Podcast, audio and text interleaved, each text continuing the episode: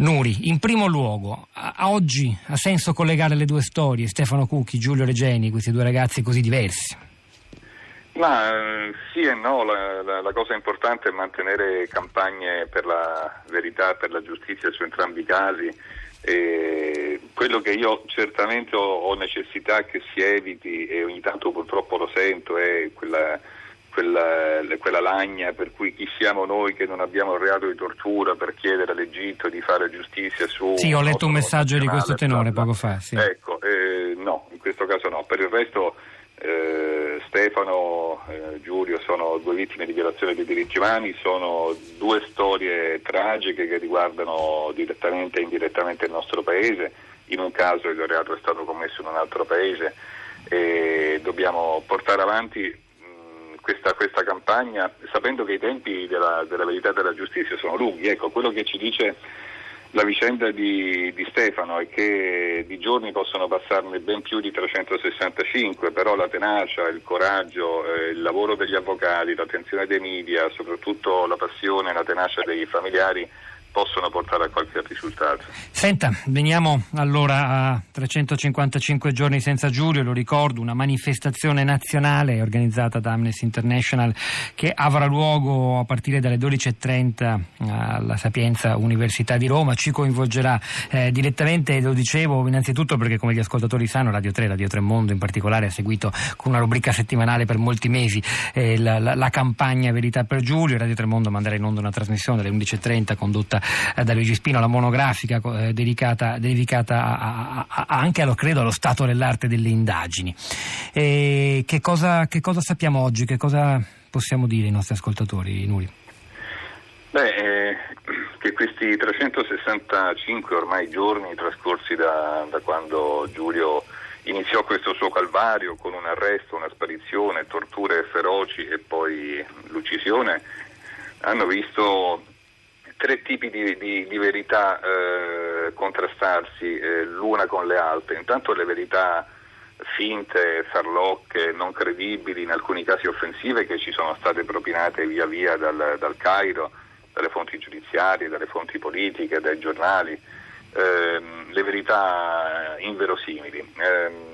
Poi c'è quella verità vera, quella scomoda che noi continuiamo a chiedere, cioè sapere i nomi, sapere la catena di comando, collocare la tortura e l'omicidio di Giulio nel contesto delle sistematiche violazioni dei diritti umani in Egitto, ed è quello il nostro obiettivo ed è quello per cui il 25 gennaio saremo in migliaia, io spero, in piazza.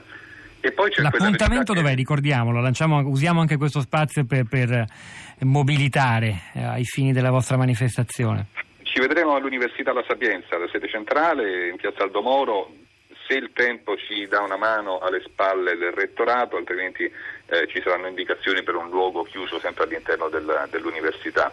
E dicevo, poi c'è quella verità, e concludo, che rischia di affacciarsi, rischia di essere anche quella definitiva, che è la verità di comodo, quella per cui da un lato sì, si riconosce che magari qualche funzionario dello Stato egiziano possa aver agito autonomamente, senza catena di comando, con un miracoloso coordinamento spontaneo, istigato da quel deus ex machina che ormai è diventato il capo del sindacato degli ambulanti dell'Egitto.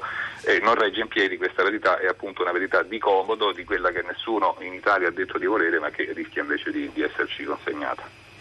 Senta, lei diceva, smettiamola con questa storia, chi siamo noi per chiedere verità all'Egitto se non abbiamo un reato di tortura, ma che democrazia è un paese che quella che non riesce a integrare nel proprio codice qualcosa che peraltro sarebbe, come abbiamo ricordato anche prima con l'avvocato Modio, con Manconi, già contenuto nell'articolo 13 della nostra Costituzione?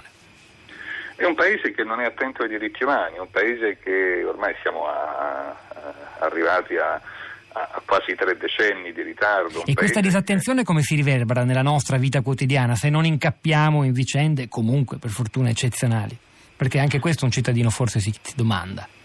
Ma io credo che l'effetto più grave dell'assenza del reato di tortura, dunque di punizioni nei confronti dei singoli responsabili all'interno delle forze di polizia per crimini di diritto internazionale, quali sono gli atti di tortura, produca in qualche modo una rottura di quel vincolo di fiducia che è fondamentale in una società basata sullo Stato di diritto tra i cittadini e le forze di polizia, nel senso che io non posso ogni volta che magari prendo parte a una manifestazione avere il possibile sospetto che fra coloro adibiti al controllo dell'ordine pubblico ci sia qualcuno che da Bolzaneto a altrove non è stato punito per atti di tortura. Ecco, quel reato, la sua esistenza riprodurrebbe quel clima di fiducia per cui in piazza ci sono quel 98, 99, non lo so quant'è la percentuale alta, i funzionari di polizia che fanno il loro dovere. Anche se stando ai sondaggi sulla fiducia degli italiani, per esempio dell'istituto Demos, le forze di polizia rimangono, credo insieme a Papa Francesco al vertice, direi anche per fortuna, altrimenti si disgregherebbe un po' il tessuto sociale. Non so se questo però indichi anche che c'è un'opinione pubblica disattenta, se ci fosse un referendum sul reato di tortura, diceva poco fa Roberto Settembre, forse vincerebbe il no.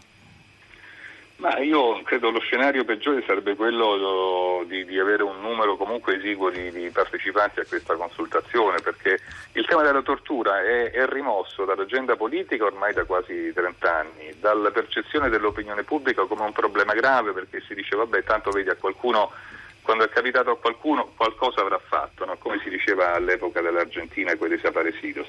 E in realtà no, non c'è bisogno di aver fatto qualcosa e anche se si fosse fatto qualcosa, la tortura è un fatto inaccettabile, sempre e comunque va sanzionata. Il diritto internazionale la considera un reato unico di una gravità superiore a qualsiasi altro comportamento di forze dell'ordine o di polizia e noi non la stiamo riconoscendo come tale, dicendo non ci serve, non ce n'è bisogno, ma tanto non succede nulla, o peggio ancora con la falsa idea che se si introducesse il reato di tortura ciò significherebbe lanciare uno stigma contro la polizia torturatrice.